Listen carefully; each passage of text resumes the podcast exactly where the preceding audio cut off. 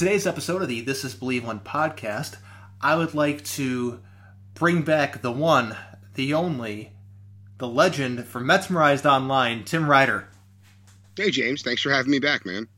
Well, I figured a good person to bring a you know on the podcast to talk about uh, Major League Baseball labor negotiations. Uh, we seem to have similar viewpoints, I guess. So things aren't going well right now, and that's not necessarily unexpected. well, I think that um, the sides are coming a little bit closer, which is a good sign. Um, it feels like they know they're under the gun to, to get a deal done if they if they do want to fit in a, a 60 or a 70 or a 80 game season.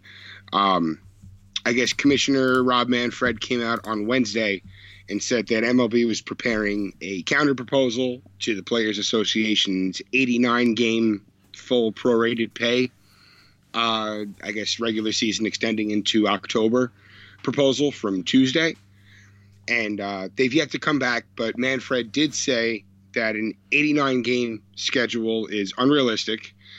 But he also said that and he said it, I'll quote, unequivocally, we will play baseball in 2020. Um, apparently, Major League Baseball has the uh, right to exercise a clause in an agreement or something or other that they can pretty much force the players back onto the field for a 48 or 50 game season at full pay, of course. But um, if the league wanted to, they could go that route. Of course, uh, this could just be another negotiation tactic, which we've seen a whole bunch of. But um, you know, I, I think that uh, Whit Merrifield from the Royals, he, he, said it's a fair, sensible, compromised proposal that the Players Association uh, Players Association put out there. They just want to play the game, and that that was mm-hmm. his. He put that on Twitter. So you know, there's a um, there's certainly uh, the motivation on both sides to play. I'm sure the owners want to make their money. The players want to go out there and just, you know, they want to go to work, just like anybody, everybody else does. Uh, you know, we slowly but surely returning, but uh, you know, we all know how it feels. You just want to go back to work. So, uh, you know, you have to wonder whether, I, I guess, I know the, the the the whole posturing and negotiating uh, aspect of this has just kind of gotten out of control, especially in the public eye. But uh, you know, there's there's oh so many legs to stand on. Yeah, uh, you you mentioned the ability for the league to mandate a 48 or 50 game season or whatever it was. Uh, I think it's important to note that uh, the players are unable to do a strike in this situation, or you know, you know, because it would be classified as an illegal strike. At least that's what's being reported. But the way I see it is, a strike doesn't happen if both sides are happy. So, uh, that's just how I see it. I mean, I understand that it would be a, a breach of contract and all this other stuff, but strikes aren't done when everybody is on the same page contract wise. So uh, if if players don't show up, if they try to make a season happen under you know the the league's rules or the way the league wants it, I would I wouldn't blame them. Uh, I even tweeted it out the other day. I highly encourage it. Oh, sure. And, um, you know, I, everyone keeps pointing to a middle ground of, you know, even if it's 70, let's say 75 games mm-hmm. at a, at, at a 15%, um, even a deferred salary, a 15% across the board. You know, everybody's going to get their money on the player side. Um, there's going to be, you know, as close to a half season uh, as we can get. It's not 50 games. 50 games is just, in my eyes, would have no credibility as a season. Uh, this this this game cannot be, you know, a season can't be condensed that much, and uh, you still come out with a, a valid champion on the other end. Um, even a you know an 82 game season, yeah, is everyone going to remember that this was a really short season? Sure, but at least it has um, the chance for teams to have ups and downs, the chance for players mm-hmm. to go through slumps and go through hot streaks, and uh, you know, there's got to be a middle ground here. I guess that's what it comes down to. Um, I think the players just if if MLB wants to kind of stand on or die on the hill of we're losing money, the Players Association have you know continuously uh, asked for MLB to open up their books to show that they're ha- that they're experiencing, you know, financial losses to this extent that they can't afford to pay players their contracted salaries on a per game basis. But um, you know, they've been stonewalled, and as a as a private entity, MLB doesn't have to show. Um, they don't have to open their books. They don't have to show their financials. But in, in the midst of a negotiation where you know everyone's kind of well-being is at hand right now, mm-hmm. um, you kind of have to. There's got to be a compromise. There's, there has to be some sort of give and take, where, you know, all right, sure, you guys are losing money, and and you know, we're I'm in no position to say that the that Major League Baseball is uh, I guess how how how else could I put it but cooking the books mm-hmm. because um you know there's no solid proof to that because we don't know the books yeah. we, have never seen them but um you know the players certainly have a valid gripe when it comes to uh just not having the you can tell me the sky is blue but unless I see the sky is blue I'm not you know if I've never seen it before I'm not going to believe you mm-hmm. um it might be a silly a- analogy but and I, you know, I got off off topic a little bit, but um, oh, that, it all it all does kind of tie in. It really does kind of tie in because, you know, if everyone goes to the table and everyone leaves the table happy, you know, we could just get back to baseball, and I think that's the most important thing right now. Um, you know, bickering over a few million dollars when the the, the pot is you know 10, 11 billion a year, it, it just seems eh, foolish. Yeah, at one point there was. Uh report that like the collective amount of money that they were talking about difference wise in terms of you know uh, prorated salary versus half of prorated salary. I think it averaged out to somewhere around eleven million dollars per team. And if, if you're telling me a Major League Baseball organization can't pay an extra eleven million dollars right now, you're just flat out lying, in my opinion. Oh well, you know, look at look at what they're doing with minor leaguers. It's saving them you know, That's an average of like 50, it's saving saving teams an average of like fifty thousand dollars a month. That's chump change. That's literally they give away more shit at the door, mm-hmm. at, uh, at, the door of the stadium, um, than than fifty than fifty thousand dollars a a month. They probably give out hundred thousand dollars for every night they do a giveaway at the stadium. Mm-hmm. It's just you know, um, you have to wonder where their priorities land. Like MLB can still, and I, I, don't know if I've said it on this pod or on my pod, but they could still come out of this, you know, smelling like a rose. They mm-hmm. really could. If they just went out there and said, look, guys, we're going to pay you. We're going to play an 82 game season. We're going to pay you what we owe you. MLB is going to cover the team's losses so everybody can just continue on. We'll eat it. We'll, I'm sorry, my, I, I got a little necklace on and it's jingling in the, uh, in the microphone. Oh, you're good. Here. um, but you know they can come out of this and they can quote unquote save the day and just say, look, guys, we're going to eat this. We're a freaking thirteen billion dollar a year industry. We got it. And um, you know, we could have been. They could have been starting baseball on Fourth of July as planned. They could have been in in spring training or second spring training yesterday. Yesterday mm-hmm. being the the tenth. But um, that opportunity is still out there. And you know, with so much tension focused on these issues after the 2021 season when the CBA expires. Um, you know, the tension here is just going to be a precursor to that tension, and that's going to be magnified times a thousand. It's uh, it's concerning that you know we were going to lose a half season, if not more, this year, and uh, you know there could be another lengthy work work stoppage after next season, and uh, you know what we've seen so far out of this COVID nineteen negotiation process has uh, if it's you know if it's shown us anything is that this is not going to be pretty. Yeah this is pretty much just the warm-up uh, to what we're going to get next year. Yeah. Uh, and that's kind of terrifying because this has been terrible. Uh, and you know every which way around it's been terrible just to sit here and watch them you know go back and forth over money that we all know that these baseball teams can't afford to spend. They're just not yeah. willing to do so uh, something you said earlier, all they have to do is open up the books. You open up yeah. the books and prove you're losing money. This is the yeah. uh, this is the opposite of the Tommy Boy butcher's ass T-bone scenario where you're you're not taking the, their word for it that they're losing this money. You need to see them actually losing money. you know what yeah, I mean? And then and then and then we'll we'll start to listen or start to think about, you know, giving up our hard-earned contracts. You know, they've already lost a half season to, you know, forces outside of their control, the players. Mm-hmm. But um, to give up any more when these are the guys that are going to be out there risking their health, uh, it, it, just you know I know we've kind of beat this thing to a pulp, but um, it, it's it's just beyond ridiculous that that MLB would expect the players to to take such hefty pay cuts. And uh, you know, I get it. Everyone's tight right now. Um, but put yourself in their shoes. If you were a baseball player and you had those extraordinary skills to play play this game at a professional level and make millions of dollars to do so, um, would you expose yourself or or, or, or put yourself in harm's way uh, for less money than you're supposed to get paid, and that goes for anybody in any in any walk of life. Mm-hmm. Would you expose yourself for for for less pay?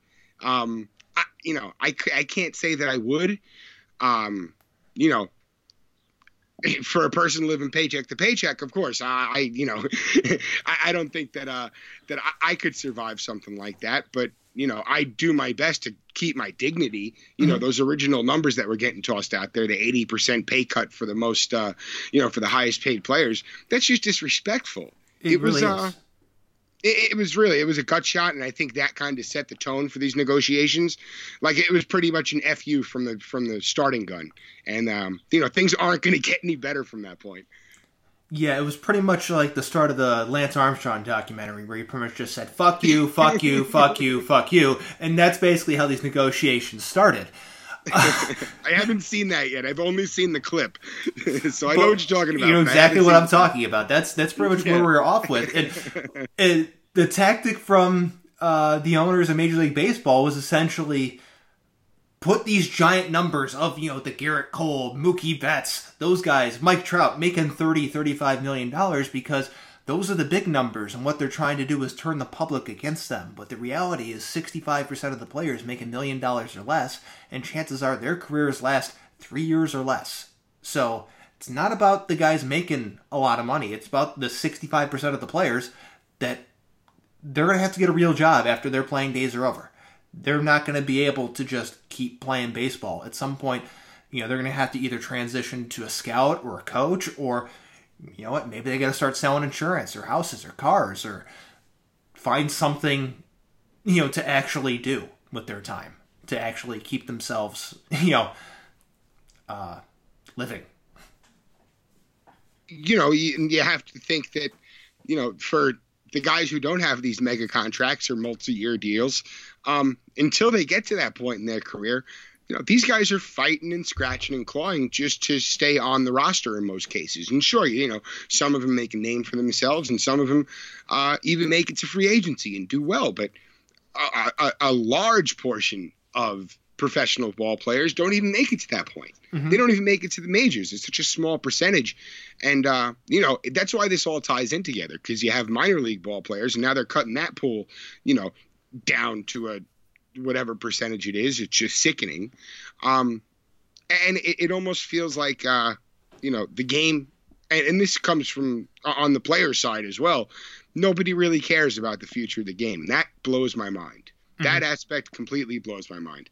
But, uh, you know, in, in the in the spirit of things, you know, you try to keep a positive outlook on it, and these guys are fighting for, uh, you know, they're fighting the good fight right now. They're trying to make it to the majors, and they're going through just atrocious um, uh, living conditions and travel conditions and uh, just you know p- piss poor salaries but they're doing it out of love. And you know you have to respect that but uh, you just wish that the the players association would have their back considering that these some of these guys are going to be members of that players association at one point. Mm-hmm. and i get it that the minor leaguers are going to take the major leaguers jobs one day and nobody wants to really root that on but um, it's all part of the process uh, you know, and it's just you know, there's so many moving parts that uh, the biggest one, which would be getting back on the field and kind of letting the game do its own PR work. Because once it, once everybody starts seeing, you know, you know, crisp sliders on the black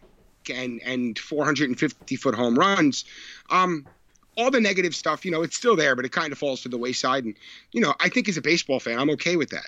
I just give me my fucking game back. Yeah, that's it's pretty. Uh, it's a pretty good point right there. Uh, once the game gets going again, I think everyone will start, you know, being a little bit uh, happier.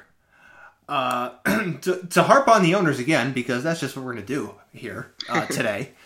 um, the way I see it with the money, they came into this season this year with a certain amount of resources or an expected certain amount of resources allocated to paying player salaries. So they expected spending whatever X number was on players this year. Even at full prorated salaries for half a season, that's still half of what they would have been paying this year. What they expected to pay, I guess, if you know what I mean. So they Yeah, expected, let's say, spend 100 million, they're spending 50 at a full prorated salary. I, Yeah. I don't think that there's enough people, I guess, looking at it in that manner because everyone's focused on, you know, what the payroll is and full prorated. And I was like, look at it, they expected to spend twice as much as that they would over a full prorated salary for half a season.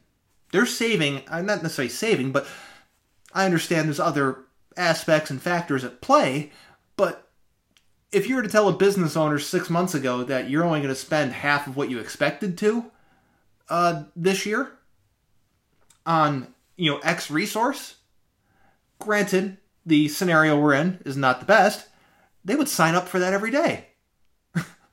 Yeah, I guess, but you know, you have to take into account the lack, the loss of revenue at the gate. Mhm. Um, you know, I, I I've heard reports that that's up to forty percent of MLB's total revenue stream, which I call bullshit. Um, I'd say it's a case in case case by case basis.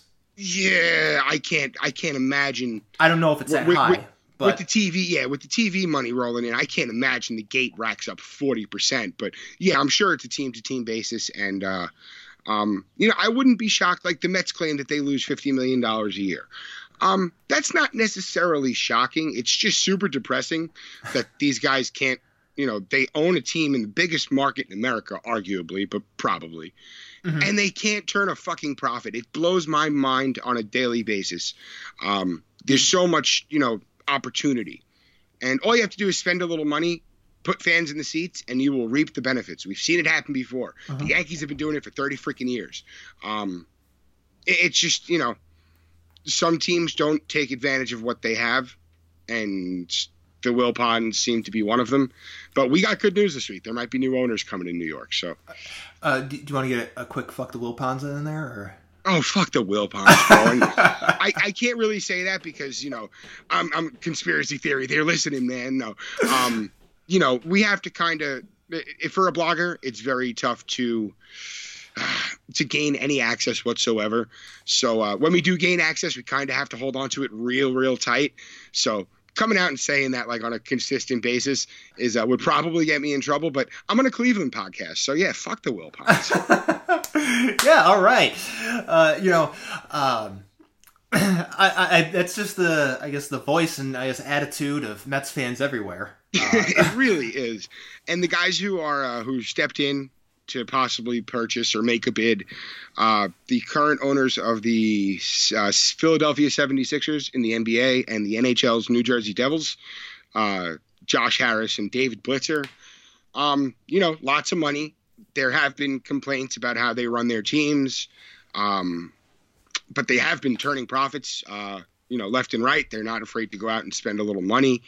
Um, I, I'm hoping that the errors they made and kind of building up Philly and breaking it down before it, not really breaking it down, but not taking advantage of what they had there. Mhm. Uh, maybe they learned a lesson, uh, or to a certain extent, or maybe that wasn't even in their their hands or their capabilities. But uh, you know, uh, anything's got to be better than the current ownership group in uh, in Queens. uh, yeah, can't be worse than the Wilpons. Uh, knock on wood.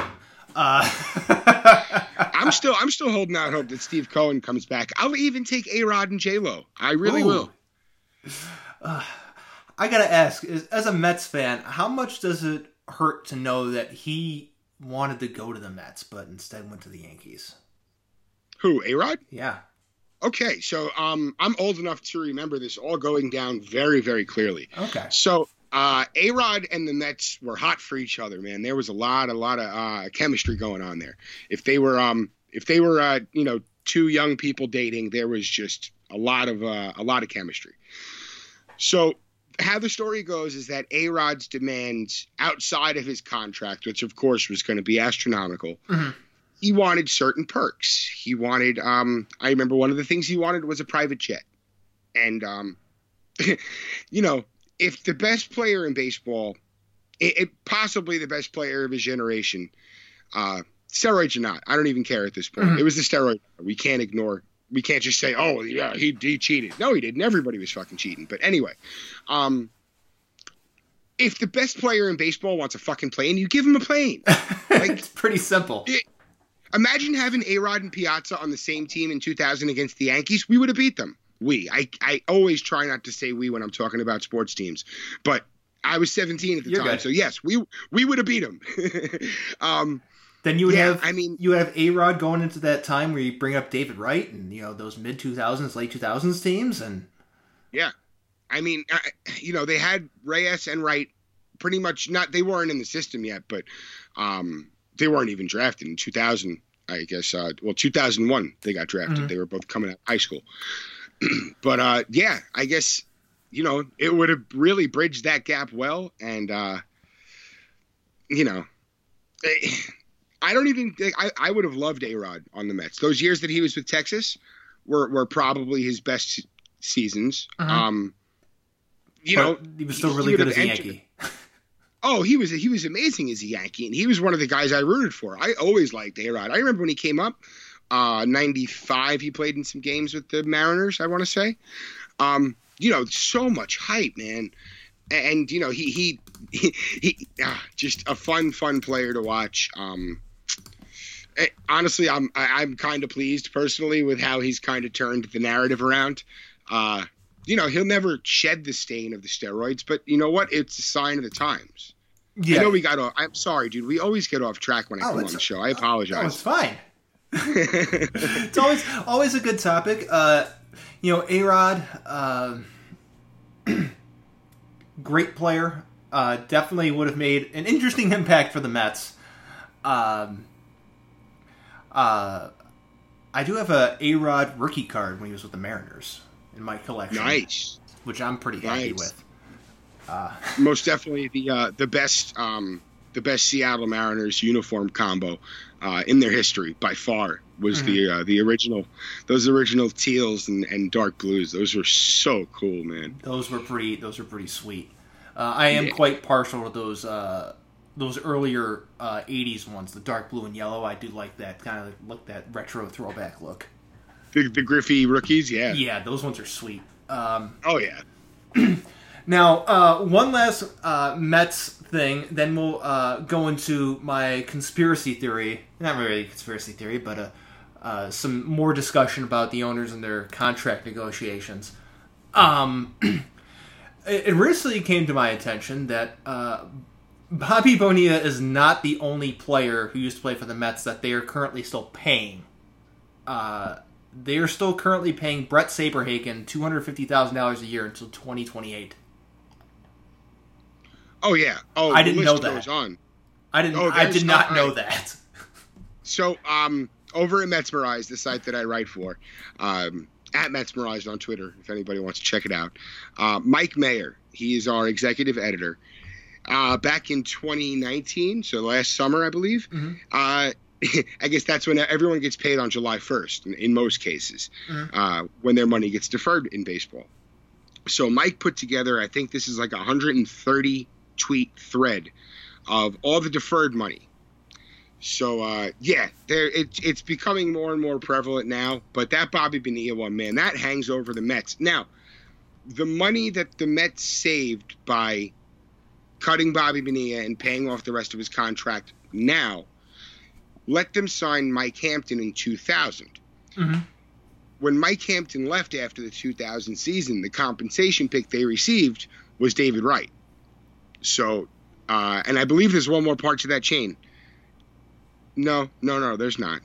I thought there was, but I thought there was an ending part to that chain. But I mean, you know, everything happens for a reason. In the end, is it worth it?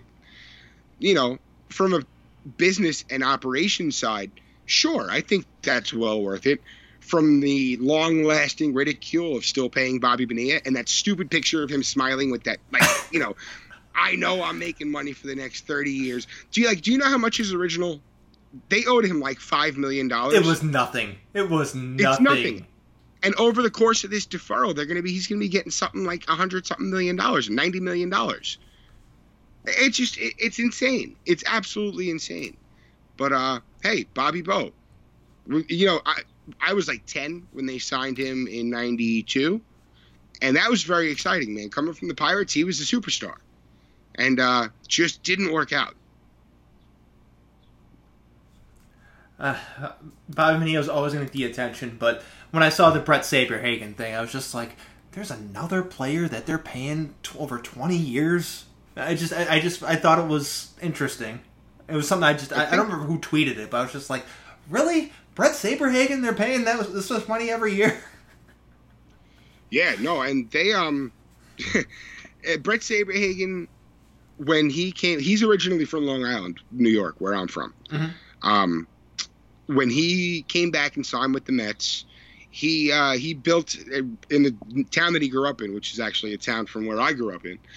he built Brett Saberhagen's hit and hit and fun. I'm sorry, it wasn't hit and run. It was Brett Saberhagen's hit and fun. It was a batting cages and arcade place, and uh, that like I guess opening night, me and my buddy Mike are sitting outside, and again we're I don't know 12, 13, we're just hanging out, and uh, we see this new place and it's it's opening night. But like, no, it's a private party. So we're just kind of hanging out like on the sidewalk around mm-hmm. it. And some guy's leaving. He's like, hey, you guys want our tickets? We go inside and it's like half the Mets roster. It's half the Islanders roster. You got guys from, uh, man, I, I wish I could find this autograph. I got a, the ticket autographed. And, dude, it, there were so many people there. It was like uh, it was a 12 year old's dream. That's we awesome. walk in, it's like, oh my god, Pat LaFontaine, what's up, bro? Sign my shit. like it was, it was a uh, a wild night. But yeah, Brett Saberhagen, man, pay him all he wants because that night, at least to me, that's uh, is well worth it, especially when it's not my money. All right, one last thing about the Mets. It wouldn't be a Mets discussion without bringing up the Mets misery bracket. Uh, Brett Saberhagen shooting uh, with a uh, shooting reporters with bleach from a super soaker. he did that. He definitely did that. What they the fuck? That that team threw um, uh, lit firecrackers out of the team bus at Dodgers fans. what the fuck? That team. Oh yeah, that team shot bleach at reporters, Newsday reporters. I want to say it was Neil Best. Again, this is like I was still pretty young for all this. I was like 10, 11 years old, but I want to say it was Neil Best from Newsday, but I cannot confirm that. Um, yeah, and then you can go back to '86. I mean, they were literally setting each other's feet on fire in the dugout, giving them hot foots. They would put a uh, they would put a book of matches like underneath, like you know how baseball players mm-hmm. have the little flap over their cleats or used to. Yeah. Um, they would put a, a book of matches there and light it, and then you know walk away. And the player's foot, it's called a hot foot. They set it on fire. They did it all season. Oh my god, and that's like you know that's the PG thirteen stuff. Um, some of the oh, stories that yeah. came out of those late '80s, early '90s uh, Mets clubhouses are just legendary. You know, even in 2001, um, Tony Tarasco, Grant Roberts, and someone else, uh, they got caught smoking weed in the locker room. They're doing bong hits or something. Like, really funny stuff. Only the Mets, bro. It's it's not even Mets misery. It's it's it's it's just so funny that you can't even be like, oh, oh, it's my team. No, it's we expect it at this point. I mean, just, it's just one of those moments you just have to sit there and laugh, just because it's just like, uh, we get one a course. week. we get one a week. That you just have to laugh. It's like, oh, like all right, and, and, to top it all off, like you know, I know we just talked about it, but the Wilpons led a 2.6 billion dollar sale before the largest economic downturn in American history um, fall apart because they didn't want to relinquish control soon enough. Like only the only the Mets could um or only the Wilpons could um could could screw something up so bad, and they were selling it without the without the TV network. Mm-hmm. Now they have to sell the TV TV network, and they're lucky to get 2.5 billion. Oh. Okay, let me throw a scenario out here. I'm putting you on Please hot do. Seat. Hot seat. Oh, I love it. Okay. You have two options. There's no in between. Okay. One. There is no baseball this year but the Wilpons sell the team, or there is baseball and the Wilpons stay the owners?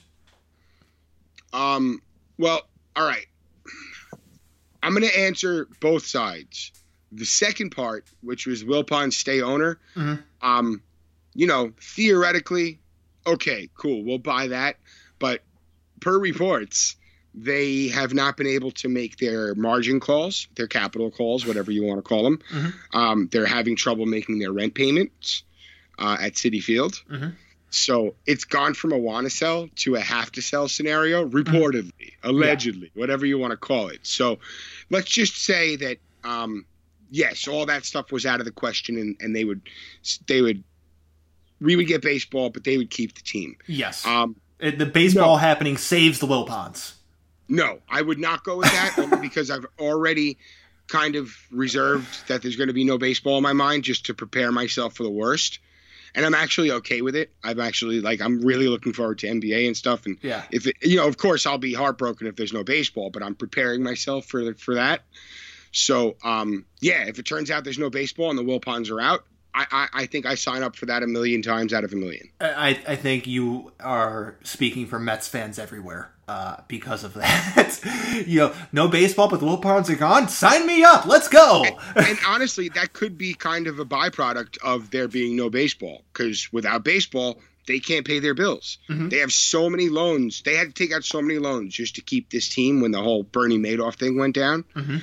Um, it's amazing that they still own the team. You know, MLB prank, uh, pushed, uh, excuse me, pushed Frank McCourt out of LA.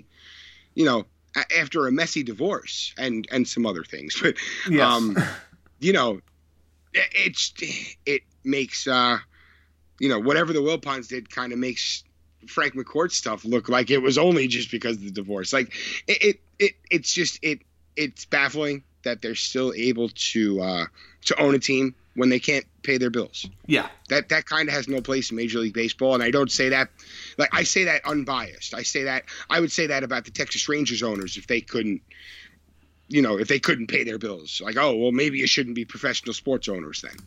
Um, and to be and to do it in New York, that's just you know beyond the beyond the pale. it's it's like malpractice. I mean, you're in one of the largest sports markets, and you can't even pay your bills. It's It- like it- it's it's almost a layup to be able to have everything right there in front of you, but y- you airballed it somehow. Well, you know, people, they were okay. Let's just leave it at they were tied up with Madoff.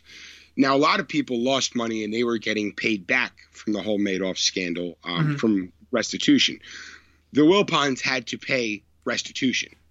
Mm. They had to pay back money. So, um, you know, them crying poor that, oh, we lost money with Madoff. Well, no, you only lost money because you had to pay back what you made. um, again, so many just shady dealings, and uh, yeah, you know, we you're preaching to the choir as far as uh, how can this go on? We've been, you know, we've been barking up this tree for the last ten years. I mean, they stopped spending money pretty much after Johan Santana. They signed him in 2008. That was the last like mega deal they signed. They signed David Wright to a contract extension, uh, which they kind of had to, you know, they had to sign. Yeah. They signed Cespedes to that deal that's kind of blown up in their faces, well, pretty much blown up in their faces. But again, they kind of had to. Um, Well, well, After who, what who he knew that he was going to live out, you know, the plot to Jumanji? Okay. well, apparently, apparently the Mets knew that his heels were fucked. They they totally knew that his heels were would need surgery at some point. But he said, "I'll play through it; it'll be fine," and he just couldn't. And that's what kind of led to the whole boar thing because he was home on his ranch rehabbing, but um, playing with boars, of course, because that's an integral part of rehab is playing with boars.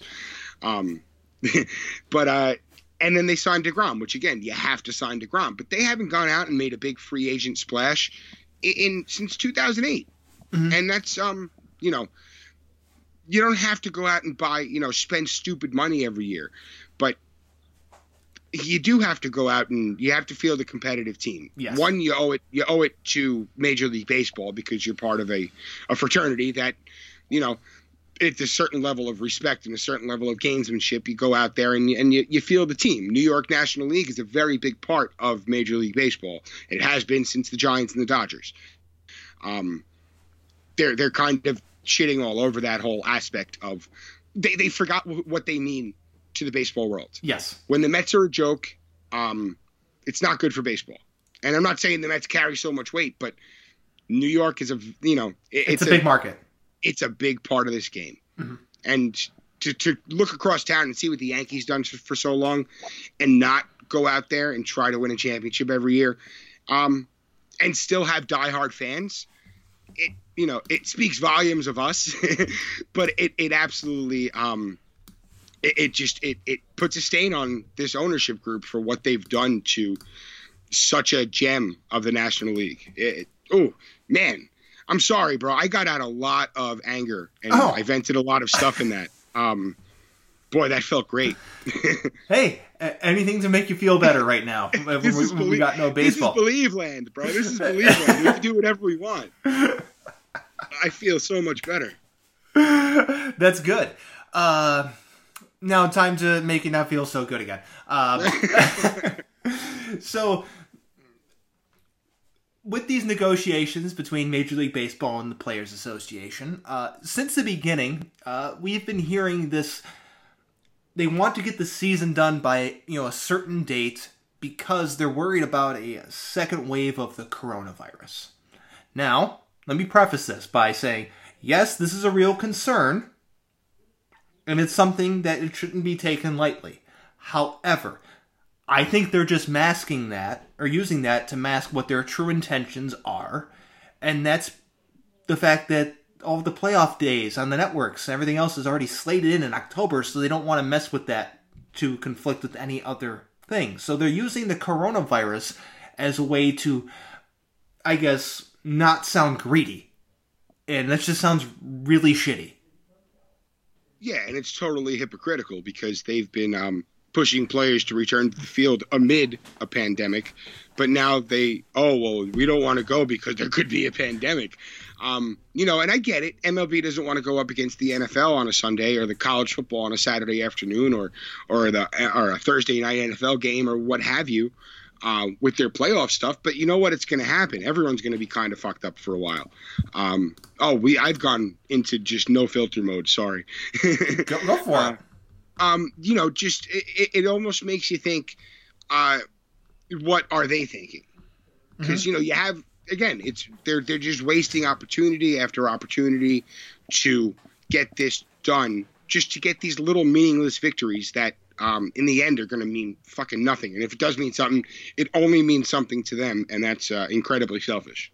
Yeah, it, um, Jeff Passan reported that the TV networks don't want to move the playoff games, but the way I see it, baseball already broadcasts stuff on non-network television for the playoffs. They have games on, you know, uh, TBS. They have their own channel, MLB Network. I'm sure they could show stuff on ESPN. You don't need to exclusively have stuff on Fox. I mean, you could show it on Fox Sports One. You could even probably find some way to put it on like the the regional sports network of that area. I mean, basketball's going to be doing its own thing, and I'm pretty sure it's just going to be like an ESPN exclusive for that. So that frees up all the other channels that are not being used. I mean, I'm sure there's a lot. It's a lot more difficult. and It's not easy just say saying do this, but there are ways to make it work beyond this September 27th end date that they're trying to push for. Yeah. Oh, for sure. And um, you know, personally, I think uh, a season running till early October and then playoffs, you know, dipping into November, even a World Series at a uh, at a neutral site if you have to, if it goes a little far, mm-hmm. I think that would take precedent over a you know a shitty Thursday night game or, or whatever what have you. I, I think that people would watch that, especially during these times where you know baseball fans are just so thirsty for sports and they're so thirsty for baseball. That high is going to continue as soon as it, once we get it. That's going to continue straight through to next season. Mm-hmm. We're gonna ha- we're gonna get baseball back. We're gonna fall in love with it again, and we're gonna watch the shit out of it. And that's why, you know, losing money at the gate the, the, the owners standing on this leg makes no sense because there's going to be more eyes on screens this year than ever before. This mm-hmm. is unprecedented TV money. Um, why would they shy away from that? If you're confident in your product, go up against the NFL on a shitty Thursday night game. Talk to the NFL. See if you could put, you know, the Dolphins or the, uh, you know, I shouldn't talk about the Dolphins. They're on the upswing, but oh, here you, know, go. Yeah, uh, you know, Browns Bengals or Titans Jaguars. Or... Oh, I didn't want to go Browns Bengals. Oh, You're an Ohio guy, dude. Come on, uh, I, I know what that. Your listeners would be. Your listeners would be just aghast. oh my god, the Browns are playing shitty on Thursday night. Never saw that coming. oh. Yeah, you guys, you guys got a little Mets fan in you. I could, I could hear that.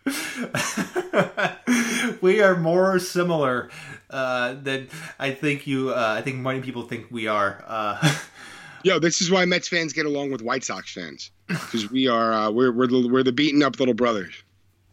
That, that's been the Cleveland Browns since their return to existence. Let me tell you that. Uh, yeah. they're not even like the little brother; they're like the beaten up neighbor kid. That's uh, a proud fan. That's a proud, proud fan base, man. I went to a Giants Browns game, and this is years ago. This is when they first switched uniforms. Oh God! Like the first year they switched with the Cleveland on the front. Oh God, those were so hideous. They weren't that bad. It was just a little. It was a, a bit of an eyesore. But I like the originals. I like what they went back to too. Um, but boy, these guys traveled in you know, en masse. There were oh. so many Browns fans, and everybody was so nice. Mm-hmm. They got blown out, and these guys just got drunk, and they were really, really fun. You know, we're used to seeing Eagles fans or Redskins fans, and everyone wants to fight. Yeah. Browns fans would they were having a blast. Oh, they were having such a good time. Yep, Browns backers worldwide, uh, largest fan base of any team uh, outside of soccer. yeah. Oh, shout so. out, shout out to my buddy Sean who he he moved out to Long Island for a few years in high school. Went back near like Columbus or something like that. Mm-hmm. Uh, shout out to Sean for turning me on to the Browns long long time ago. Uh, but I don't remember where we were. Where were we that we got to the Browns somehow? Oh, scheduling. Uh, that's where it is. Yeah, uh, bro, tangents, bro. That's what I do when I come on the show. I apologize. I mean, there's a way to get uh, there's a way to get around this, and I just I think that they're they're they're trying to be difficult for the sake of being difficult and yeah. try to get their their own way. I mean, uh, let's be honest. Everyone's using this, you know, NFL return or NFL schedule. I mean, we don't even know if they're even going to be playing games on time. So, I mean, there's definitely a, a potential for them to have a delayed start to their season too. You know, um, yeah, I, the NFL has been pretty adamant that though we're starting, and you know, unless we hear otherwise, we're going with things as planned. And you know that's fine. We'll we'll see how that uh how that shakes out. But mm-hmm. um, you know, it, MLB also say feels it sounds like they feel very strongly that they're they're going to play this year, and uh, I just hope it doesn't get to the point where there's such acrimony that the players' union does say, you know, there there may be cause for them to just sit out. And as per, I think MLB said that all players will have the option to sit out this year um, due to concerns or, or, what have you. But, um, you know, if replacement players come into the picture, oh, uh, that's, oh my God, that's where uh, MLB uh, is just going to lose so many fans. You can't, you can't let it get to that. And MLB taking the narrative of we're going to force players to get on the field, we're going to exercise our right to do so. Um, they're not explicitly saying that they're going to, you know, turn to replacement players, but when you're starting that kind of conversation, um, that's certainly one of the next logical steps, and that's um, that's scary. That's going to do more damage than than anything, and that's pretty much what stopped the '94 strike. Was uh-huh. replacement players were getting ready to take the field, and they said, "No, no, this is not going to happen," because the ripple effects just would have been, you know, catastrophic. And uh, yeah, you can't let it get to that point. But again, I- I'm going to stay positive. They're getting closer with their proposals. Um, on my on on our show, uh, I had two buddies, Jerry and Larry, on. Uh, they're both with Forbes, and we all came to a kind of consensus of a 78 game season. I think you know, again, it would have its asterisk, but um, you could at least get a true sense of a season in in 80 games or 78 games. Mm-hmm. Um, and still play a, a real playoffs. And you know, after 80 games, you're going to have the better teams are going to kind of, you know, rise to the top. And is it going to be a full season with the ups and downs? No. And you, maybe do you miss out on a late push? Maybe you do, but um, you kind of have to just go for it. And you know, taking these sleazy, selfish, um, just odd stances to kind of prolong this instead of just coming to an agreement like they could have a week ago. Uh, it's doing more damage than good at this point. point, and it's only you know the benefits are really only going to one place, like you said. Mm-hmm. Um, we can't have a 50 game season. That's where I'm at. I mean, they do a 50 game season. That's just it wouldn't be wouldn't be right. It wouldn't be good. Uh, uh, perfect example is the reigning World Series champion Washington Nationals were 19 and 31. They were dead in the water at 50 games last year. They yeah. turned it around and won the whole damn thing. Uh, yeah, you want to. Um, the Mets actually had a better record than the Nationals in the second half last year. Most people don't know that. Mm-hmm. And that's absolutely insane because the Nationals were dog shit to start the year. Yeah. No, and the Mets were, um, you know, a, a, lot can happen over the span of 50, 60 games. The Mets were 40 and 20 over their last 60 games last season. That's, um, you know, that's first place material. Mm-hmm. Uh, a lot can happen over the course of 60 games, and it doesn't really have time to kind of shake out and neutralize and, and regulate itself uh, like baseball kind of always has. It, kind of needs it, really. I it mean, needs it. Uh, uh, Jose Ramirez started off sluggish last year. He was absolute dog shit. As late as 66 games into the season, he was batting sub 200. He finished 255, still not great, but significantly better than sub 200. Yeah. So it just there needs to be that certain length to it for things to correct themselves because as we've seen, there have been many times where teams get off to just super hot starts and it's like oh, this isn't going to last. Like the Mariners last year when they were just off of that stupid start, then, you know, water found its level and they stunk again. yeah. Uh, the Mets started 2018 11 and 1 and then went on to, uh, I guess, through July, they were the worst team in baseball. Yeah. I, they just, it needs time to correct itself. And I don't think 50 games is enough. Yeah. I mean, because we can no, get some and, stupid team that has no business being in the playoffs. And it's just like, watch them get absolutely just you know the doors blown off of them, and you know uh, probably a, what would be a three game series they would they would probably try and throw together, or if it's a five game, and you know in three games they get swept. It would just be a joke. Yeah, you know what? I want to see um, if a 50 game season is the only option left. Scrap that. Let's do a full month of spring training. Get everybody in tip top shape. Get them all ready to go. Mm-hmm. Do a round robin three game series tournament um, to pick division winners and uh, and wild cards or whatever whatever you know. Let's have a let's have a tournament. Mm-hmm. Let's let's do round robin for each division. Um, you know, top two advance. You have a, a one through eight, then you have a nine through sixteen. Um, I don't even care if it's interleague. You have your best, you know, your your your best sixteen teams in, in a giant tournament. Three game series up until the uh, the I guess the quarterfinals, then you have a five game series, and then semifinals and finals you have seven game series.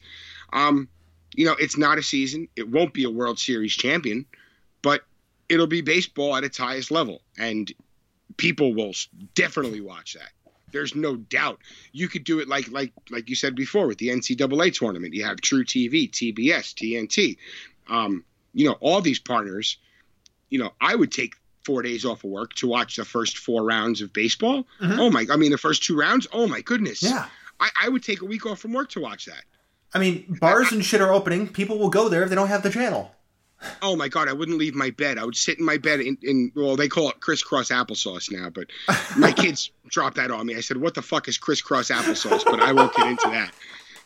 Um, but you know, I'll I, I won't move for a week. I'll sit there and watch baseball from 6 a.m. to 9 p.m. Whatever it is. I'll watch replays from the West Coast games when I wake up. Mm-hmm. Like that would be amazing. Yeah. And you know, if it comes down to it that they can't do at least an 80 game or somewhere close to it season, fuck it. Let's just do that. Yeah, because it'll I'd be, be fun, that. and that's what we need. That's what we need right now. We need some fun. Give us a giant tournament, the big dance, whatever yeah. you want to say. Give us give, that. Give the winning team 50 million, that 50 million postseason pool that we're talking about, give that to the winning team. Hey. split up, split up. Oh man, they could be so much. Pay pay all the players on a per game basis. Shit, everyone would take a huge loss because some teams would only play like 15, 20 games. But fuck it, everyone's playing literally for their paychecks. Do you know what type of high level baseball we would see? Be great. Oh my god! Like, ah, I gotta. You know, I'm writing an email to Rob Manfred tonight. He needs to hear this. Uh, he'll respond with. Uh Thank you for your interest, but we are not looking to adopt any new rules at this time. Oh no, I'll get a personalized. I saw what you wrote about me on Twitter, and fuck you. That's exactly what his reply was. You don't talk about my piece of metal that way. Yeah. Oh, exactly. oh, what a jerk. You know, he was the league's lawyer or top head counsel for for all those years. Like, and everyone, people were actually excited when he took over the commissioner's job oh, look, this guy's great. He's so personable. No, he's a fucking lawyer. He knows how to be personable. He won your trust, and now he's fucking us all. Like, ah, James, I love coming on your show because it just turns to real talk. I love it. That's the goal. Real talk. Always real talk all the time. Yeah. Uh, you know, I just I want baseball. Uh, I'm still very pessimistic that we get anything resembling real baseball. I think the threat of replacement players is real. Uh, I wouldn't be surprised if it happened, and I think it would just make people very, very upset. Yeah, um, I think just the absence of sports is is you know is just slowly gnawing away at the uh, the, the you know the, the, sports fan, the rabid sports fan, mm-hmm. and, and, you know, I'm not even singling it, singling it to baseball. Mm-hmm. You know, this is a religion for us. We we we come home from work or whatever we do. Uh, we have our ritual, and you know what? 7 p.m. or whatever, wherever your team is playing that night, you sit down and watch the game. Like, and not having that has been such a culture shock for me, at least. Like, that's just it's just so weird. You know, you, you leave work or you wake up in the morning and it's like, you know, 10 15 and it's like oh shit it's not even close to lunch yet. You don't even have the, the ball game to look forward to. Like it's just such a strange feeling. Um you know as things go back to normal they're not going to feel all the way normal until we get sports back. And that's kind of uh it's in the hands of the uh, of the league and the players now. Really in the hands of the league. Do the right thing boys